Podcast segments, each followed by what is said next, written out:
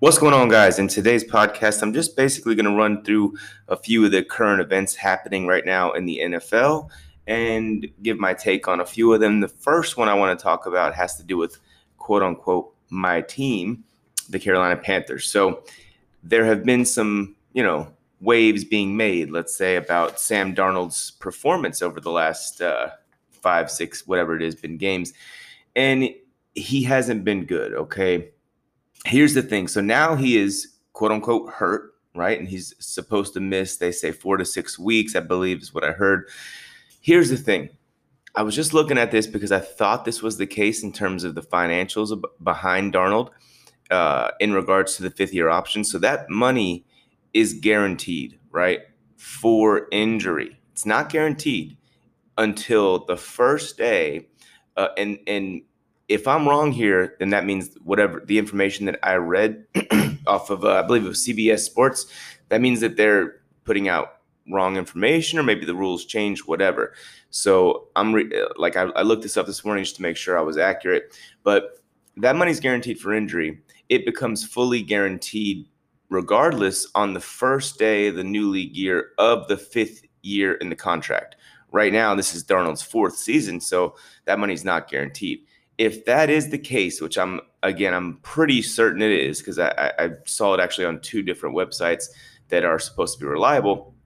If that's the case, then that means Darnold, you will not see him as a Carolina Panthers quarterback at all this season. Like I, I don't think there's any chance whatsoever. If that's the case, again, like what why would you risk him tearing his ACL right in, in week 12 or 13 for what? Like you've seen what you need to see, I think, and it's not just this season, right? It's not. Yeah, he had three good games, and then he had, and then he had what? What has it been? Six just absolutely dreadful games. Uh, I mean, I saw someone on CBS Sports. I can't remember the guy's name right now, so forgive me. But he posted a statistic which I've shared on my Instagram story. He said over the last decade, right? If you compare Sam Darnold's 160 pass attempts, which has been over the past five games, there have been 373 quarterbacks to throw a minimum of 160 passes, right? In in that stretch of the last five games, Darnold ranks 372nd out of 373 in yards per attempt, 371st in touchdown percentage, 370th in interception percentage. That's if I were to say historically bad, I don't think that would be appropriately summarizing what it's been, you know, and and for this to be year four for Darnold in a season where now if he would have started the season this way, you could say, oh, it's a new system. You could you could hear those excuses. It, he started throwing for 300 yards and completing damn near 70% of his passes in, in all for all of the first three games. Right now, at this particular point, there's zero excuse for Sam Darnold. I'm sorry. I know the offensive line hasn't been great, but the offensive line wasn't great in those first three games either. What happened is, and this may be an indictment to a degree also on Joe Brady, but I don't know because Teddy Bridgewater sure looked much better than this last year. But there were adjustments made by defenses after the first three games, obviously. And Darnold has not been able to perform even to a like NFL average level. And again, because this is year four, and we just watched three of these kind of years with the Jets, we have to just conclude. I mean, I don't know how you conclude anything else. Sam Darnold's not the guy. Guys, I remember posting before there were any inclinations that the 49ers were going to trade up for a quarterback in this draft and they ended up getting Trey Lance.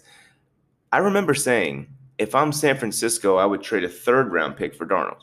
And the reason I said that is because putting him with Kyle Shanahan, you know, his skill set meshes pretty well there. Here's what's glaring about that, or what should be when we look back in hindsight, right? San Francisco could have done that. They could, or maybe for, I think the Panthers gave a second and a fourth. Point is, not a huge astronomical level of compensation, right? And instead, the 49ers elected to take a kid in Trey Lance, who you guys know I love, but they elected to give away what was it, three first round picks and a third, as opposed to just a third for Darnold, or you know whatever, a second. Let's just say a second and a fourth for Darnold. The difference in compensation there is, you know, pretty glaring because you could have imagined San Francisco could have also traded Jimmy Garoppolo for the fourth. They may have been able to include Garoppolo in the deal. Who knows? The point is, probably not, but who knows? The point is that is the difference in in terms of how teams viewed Sam Darnold, right? Carolina, in my opinion, and I said it at the time, and I know I've since contradicted myself after that three game stretch of Darnold to open the season, but I guess my how I really felt was how I felt around the draft time and also how I felt, you know, in the time leading up to the season. I mean, and, and how I feel now, of course. We, as the Panthers, were sitting at number eight overall in a quote unquote historically great quarterback draft class. Justin Fields and Mac Jones were available at eight. We took a guy I love, Jaycee Horn, cornerback not a position I covet enough to to justify taking over quarterback. As a matter of fact, there isn't a position I covet enough to take one over quarterback. And the my my thought process on that uh, my thought process on that was this: you just take the rookie there, right? Whether it be Mac Jones or uh, Justin Fields, and then you let Darnold and him compete it out. You didn't have to exercise the fifth year option. There was no reason to do that other than you thought that Darnold was going to go crazy and you were going to be in a position where you had to re-sign him immediately after year four. Um, I was I was in favor of drafting Fields and not exercising the fifth year option, letting those guys compete it out. Who gives a shit if you waste a second and fourth round pick as you're trying to find quote unquote the guy at quarterback? Because imagine if they would have done that now. Fields looks to be playing better now or even if it was Mac Jones, if that's your guy, whatever. If you take one of those quarterbacks there and you're in this position with Darnold playing like this, you just say, okay, throw him on the bench, release him as a matter of fact, and put in the rookie. And now imagine these Panthers with this defense, with one of those guys at quarterback. I mean, that to me, that's that's a really solid option. Now, there is one thing that that is a silver lining here for the Panthers. And I think it's very unlikely. But there's a guy named Cam Newton that knows his way around the building, you know, knows his way around the city, the facility, has an apartment there, I'm sure already in Charlotte or a condo or house, whatever it is, that's literally available. So if Philip Walker comes in and looks anything like the Philip Walker that threw one touchdown to five interceptions last year and went three of 14 in, in a game in relief for Darnold this year. I mean, unless you want to go with Matt Barkley the rest of the season and basically concede, you could swallow your pride ownership. Imagine this every Panther fan I know, if they were to bring back Cam Newton right now, would not just be happy, would be reinvigorated with joy towards David Tepper, Matt Rhule, Scott Fitterer. Like they, they really would be, you know, myself included. I would be like, wow, like I would have a new lease on my Panther fandom personally. And it's not because I think Cam Newton is going to win the MVP, but it's because, as Trey Boston recently tweeted, it's because Cam Newton with these weapons and this defense and what he still offers with his legs, by the way, yeah, the arm isn't what it used to be, but with what he still offers with his legs, along with these weapons, he knows DJ Moore, he knows Christian McCaffrey. I mean, you're talking about a. I think the Panthers would be possibly even the favorites for that seven seed. You know, depending on how quickly Cam could pick up the offense. But look, I'm interested to see what happens because I think that Philip Walker, I don't know, man. I, I don't know how great he could possibly look. I think it definitely stings. Um, the Panthers not, you know, the Panthers drafting a Jaycee Horn, a corner that again I love, over Mac Jones or Justin Fields. You could have had one of those two guys there, and you would have been, in my opinion, uh, uh, right in the mix for that seven seed again. Or now that you didn't do that, you decide Cam Newton. Nobody thought Cam would be released, you know, right now. I mean, for the most part, right? Um, or if the, if they did, they probably would have expected him to be picked up onto a new team. So those are things that that clearly are silver linings in this situation or that thing. And I think that we should do it, man. I mean, like, why not? We know if I'm correct about that fifth year option guaranteed money, we know Sam Darnold has thrown his last pass, has taken his last snap as a Panther quarterback. I don't even think they'll practice him the rest of the year because they don't want him to get hurt, you know? So if that's the case, we can throw that out. We tried it. We gave it nine games or whatever it's been. And now we could reinvigorate the whole damn city of Charlotte fan base. Just say, Cam, look, all it would take for anybody that knows Cam Newton, if David Tepper reached out to him and said, Look, dude, sorry about the way things ended. I'd love to give you another opportunity to come in and, and start for us this year. Would you like that? I think Cam Newton would immediately immediately say, Yes, I'm down. He he's not an emotionally egotistical kind of guy how the media portrays him to be. Of course, anybody at this level of an athlete is going to have an ego, but Cam is going to be like, dude, whatever, let's go play football. That's my, I mean, that's what I think at least. So um, I hope that Panther Nation is willing to to let the Panther social media team know that, like that we want Cam back. We don't, and it's not even doesn't even have to be a long term thing. Let's just see what happens this year. We can still draft one. So you can still trade up and do what the 49ers did this year if you find a guy that you want, you know, to start next year. Trade up and get him, whatever. But like in my opinion, Cam Newton with this defense and these weapons around him will be a pretty decent quarterback and, and a guy that I think could put you really into contention for that seven seed. And I think the Panthers might even be able to win a playoff game or so. Not or two, or you know, I think they could win a playoff game with Cam. So hopefully that happens. I doubt it, but you can be hopeful. Okay.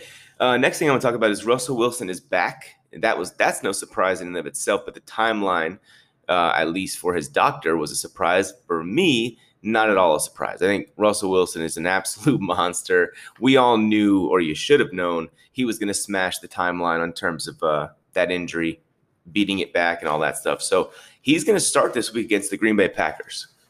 That's awesome, right? He, I mean, uh, Seattle's defense right now. Seattle is three and five. First of all, let's talk about that real quick. They're three and five, right? Which you might say, oh, that sucks. They're not very good. They're a game out one game out of the seven seed in the NFC. I think they're behind the Falcons, actually. Point is, they, or maybe they're a game and a half out. Point is, they're right there in, in contention for that seven seed. The defense in Seattle has been playing very well as of late. Over, as a matter of fact, for the last three weeks, over the last three games, they're allowing a little over 14 points a game. If you extend that over the last four games, they're allowing just almost 17 and a half points a game, actually a little less. And even over the last five games, they're allowing just 18 points a game. 18. That's like, that would be top two or three in the league if that were year long, right? But that's damn near half a season or about half a season, right? Or maybe a little more than half a season long in terms of sample size so far. So that's encouraging, right? Especially again, they're trending upward, even if you tighten that split down in the last three weeks. Like I said, they're obviously going to be playing Aaron Rodgers. Uh, at least I believe so. And uh, it looks like Allen Lazard's back as well. And so it's going to be a ball game. Seven and two Packers, you know, coming off of a loss, coming off of, is it two losses in a row? No. No, no, no, it's just one loss. They lost to Kansas City last week with Jordan Love starting. Barely got on the board. Oh, yeah, Allen Lazard played in that game. My bad. But the point is, they're going to be playing a Packer team that feels like, hey, we're a little bit desperate. We're coming off of a loss. We don't want to lose two in a row. That would change the whole dynamic of this season for us because they're in play for the number one seed in the NFC. And I mean, especially with the victory over Arizona. And I just have a feeling that Aaron Rodgers is going to come out. And I kind of think if you, by the way, if you need a receiver to start this week, Allen Lazard to me is an option because I just feel like that's such an Aaron Rodgers thing to do to come out and be like, hey, I'm going to force feed Allen Lazard this week to just shut everybody up and just to be kind of like that whole. I don't know. I just feel like that's a possibility. So if you need a receiver, he's probably available. Go snag him. Not a guy I'd recommend starting for many other weeks, but this week, I kind of have a feeling he's going to get in the end zone at least. Anyways, um, I mean, he did last week with Jordan Love. So it's a big game all of a sudden, right? When you look at it from that standpoint, Seattle, I think it's in Green Bay against the return of Aaron Rodgers and all the controversy around him right now. With the way this Seahawks defense is playing and the way this Packers defense is playing, only allowing 13 points, I believe it was, to the Chiefs last week. If I'm not mistaken, that's the second fewest point total of Mahomes' career. The first fewest being uh, in the Tennessee game a few weeks a few weeks ago. So, and look, say what you want about that Chiefs offense, and and yeah, they're struggling right now, but that's Patrick Mahomes, Travis Kelce, Tyreek Hill, Andy Reid. You know what I mean? Like that's you hold them to 13 points, you're doing something right. now. and I said before that game, the Packers defense was better than people thought. You know, so let's see how they do against Russell Wilson, I guess. I mean, I could see this game being a low scoring game. Me and Josh are going to break the stuff down later tonight. It'll be released for you, I believe, tomorrow. So, along with start sits. So, start commenting those start sits. I'm going to do the sticker question probably by the time you're listening to this podcast on Instagram. So, anyways, uh, I'm excited about that. I think that Seattle, as I mentioned, is very much in the thick of it for the seven seed. As a matter of fact, if I had to pick a seven seed right now, I'd pick the Seahawks. I really would. I mean, and oh, by the way, the 49ers, they blew a huge opportunity last week to beat the Kyler Murray and DeAndre Hopkins less Cardinals. They're just three and five also, so they're not out of it either. But again, if I had to pick between those two teams, I'm choosing the Seahawks. If I had to pick from the, really any possible team for that seven seed, I'm choosing Seattle, even even though they're out of it right now by like a game or a game and a half, whatever it is. So, anyways, I'm excited for that. Can't wait to see what happens there. Last thing I want to talk about is Odell Beckham Jr. So here's the thing, right? Odell, I believe his average annual value, I'm not sure what it was this season. I think it was like 15, 12 million, whatever it was. He gets released, right? we had the free Odell talk by LeBron James and many others in the, you know, around the NFL. And then all of a sudden, the Browns say, okay, fine, we'll release him. You had me wondering, wait a minute, why wouldn't you have traded him? Well, that question has already been answered. There was no trade value for Odell. How do I know that? I'm not assuming it. It's based it's just the writing on the wall, right? There was there was no trade value for him because no one no one claimed him on waivers. That means even without forfeiting a draft pick of any kind, you would have had to pick up that contract. No one did that. Therefore, no one would have done that. No one did it for free. Therefore, no one would have done that while also willingly giving away any kind of compensation in a trade. Okay, so that right there lets Cleveland off the hook in that regard. if they wanted to trade Odell, and I was on this side of the wagon earlier, I mean, in this offseason, if they wanted to trade Odell, the time to do that was before the season. He had some hype surrounding him. He was back. He was posting his workouts, all that stuff. I think you could have got a third round pick for him at that time. Teams that were like, you know, watching this guy right now, I'm not about to give you any compensation and then allow him to play on the current contract that he's under. No way. So now there's been a report that the Green Bay Packers have offered him the veteran minimum. I know there's offset language, by the way. I get that. He's going to make more than that. I understand. But the point is, that's like, and I know that that's also incentive for teams to not offer him a ton of money. But if this were prime Odell Beckham Jr., this, if, sorry, let me rephrase that. If this were what teams believed could be or, or was anything close to even prime Odell, they're going to say, come on, like, let me give you 10 million bucks, right? Like at 8 million. That's why I made that post yesterday. I thought, I thought like, what would Odell go for right now as a free agent? Because he is a free agent. Even though there's this, you know, side piece of offset language to kind of uh, you know work through in terms of trying to figure out what is what he's going to sign for. But look, anyone can sign him. Let the bidding war begin, right? It was all about free Odell this time last week. Well, Odell's free. And it would appear now, as he's going to take his time to decide between the Chiefs, Packers, or Saints.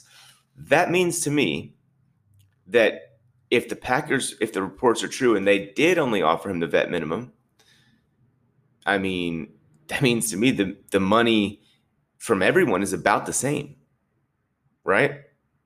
Like, uh, I mean, if it were a million bucks more, I could see Odell just saying, "I don't really care. I don't need the money this year. Let me let me go where I can prove myself most, or you know, let me go where I can make my presence felt the most." And so next year, this time in the offseason, I'm a hot commodity free agent. We saw a similar story to this this past offseason. Antonio Brown had a pretty good showing with the Bucs last year, right? He was a great team player. I mean, he won the he won a Super Bowl, caught a touchdown in the Super Bowl was pretty good last year. Wasn't great, wasn't as good as he's been this year, but he was a team player. He was not a distraction, all those things, right? Then he hits the free agent market. I was telling Seattle to sign him for 10 million bucks a year. I thought he'd be a great third option for them. What happened? No one signed him. The Bucs get him for very cheap. I can't remember the exact terms of the contract, but they got him for real cheap, right? Right now, I think teams are viewing Odell in a very similar light to how they viewed Antonio Brown this uh, uh, this past offseason. Now, to Antonio Brown's credit, I think he'll get paid a little bit more this year, this offseason, because he just signed a one year deal with Tampa and he's been balling out. Like he's had seven catch game, many seven catch games, a nine catch game, a couple hundred yard games so you know several touchdowns. Like he's been really good over his last three games. He's averaging like almost eight catches for 94 yards and a touchdown over the last three games he's played. He's got an injury he's dealing with now. Hopefully, he comes back from that you know sooner than later and healthy, you know, and able to produce the same way. But the point is, Antonio Brown showed that he can outplay the perception that surrounded him, and not all due to on-field stuff. Let's be honest, right?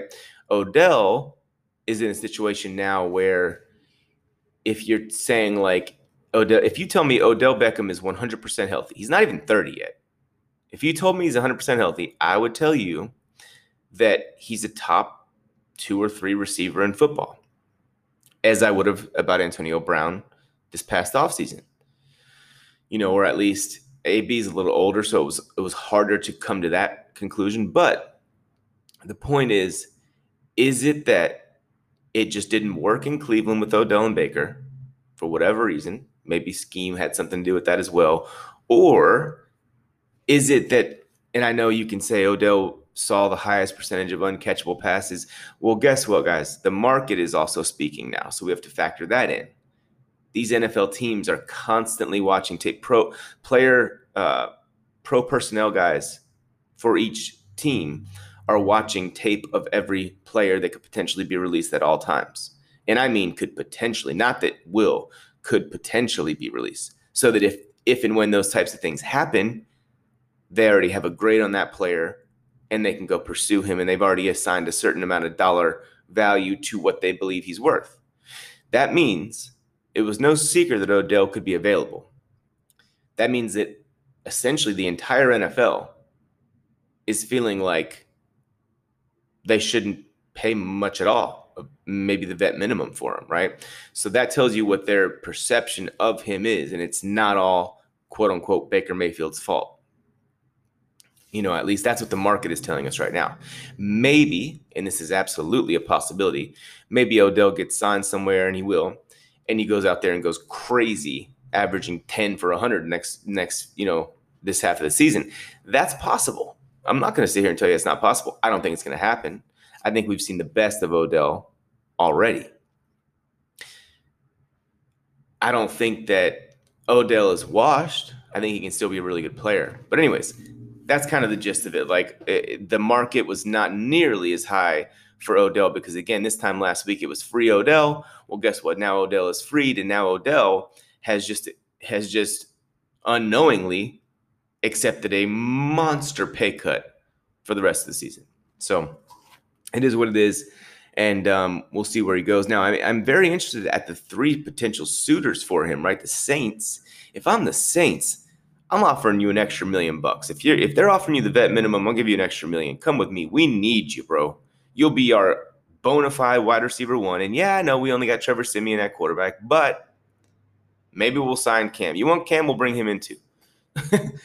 right? I mean, that would to me, the Saints would be the spot that if he wants to show that he is the top dog in an offense again, it would be a pretty good spot for that, assuming either Siemian or Taysom Hill can get him the football consistently, right?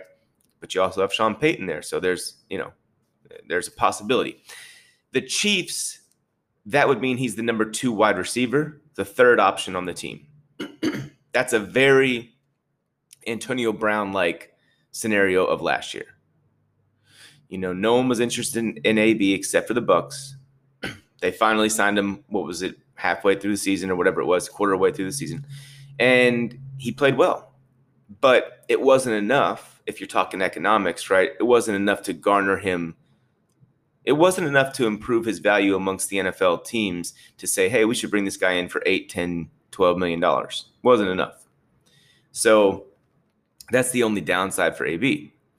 I think that would be a similar story with Odell going to Kansas City. Going to Green Bay, he'd be the number two, the bona fide clear number two after Davante Adams, yes.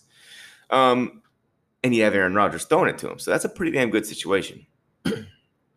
I think that if I'm him, I mean, it really depends on how important winning is because I don't think the Saints can win a Super Bowl. I think the Chiefs, believe it or not, could still win a Super Bowl. And I think the Packers obviously could win a Super Bowl. You want to make Aaron Rodgers happy if you're Green Bay? Bring in Odell. Maybe he'll just stay. Maybe A Rod will be like, you know what? Fine, I'll stay here. Especially if you re sign him and he plays really well. So I think that it is important on one note for him to go to the either the Packers or the Chiefs. And I think that also a, a dark horse team here would be the Seahawks. Don't rule them out. One of those three teams for me would be the, the stronger case to be made for them would be the, the fact that they have a veteran quarterback that could handle the presence of Odell. That was Baker's, in my opinion, biggest issue with him is that he couldn't handle the presence, the brand of Odell Beckham while playing his game. It, it forced him to press and to try and force Odell the ball and that kind of stuff. So I think having a Mahomes, a Rodgers, a Wilson in place there would be an awful lot like having a Brady in place in Tampa. And the reason why AB was such a non distraction for them last year. So, anyways, if I'm him, I'm going to the Packers. I don't know. That's just kind of my feeling on it. But I, I would also, again, be very much willing to go to Seattle. Um, I think I would, if I would rank them, if it were me, I would go to either Green Bay, but I guess he's probably thinking Green Bay is similar schematically to what he just came from. I don't know, man. Maybe I'll go to the Saints. Maybe I feel like I'm the missing piece there. Maybe I feel like I can elevate a quarterback. And maybe most of all, I want to show that I am a number one receiver. And that's the only place he could really do that at. So I don't know. I'm not going to rank him. I give up. But one of those teams, I'm excited to see where he goes. And I'm definitely excited to see what the ultimate dollar amount winds up being. Maybe there's some incentives on the back end of it, you know, some unlikely to be earned incentives that would count uh, just so you're just so you know against the salary cap for next year. They wouldn't count for this year. So uh, we'll see but that's all i got for you guys today. Josh and i are to do a start sit and a week 10 preview later tonight, and we'll probably have those coming out for you tomorrow at some point. So, uh, and they'll also be available on YouTube. Remember, I'm answering all any other questions you have on the YouTube comments in any of our videos. So just do that, subscribe there. I got you. Talk to you guys tomorrow. Peace.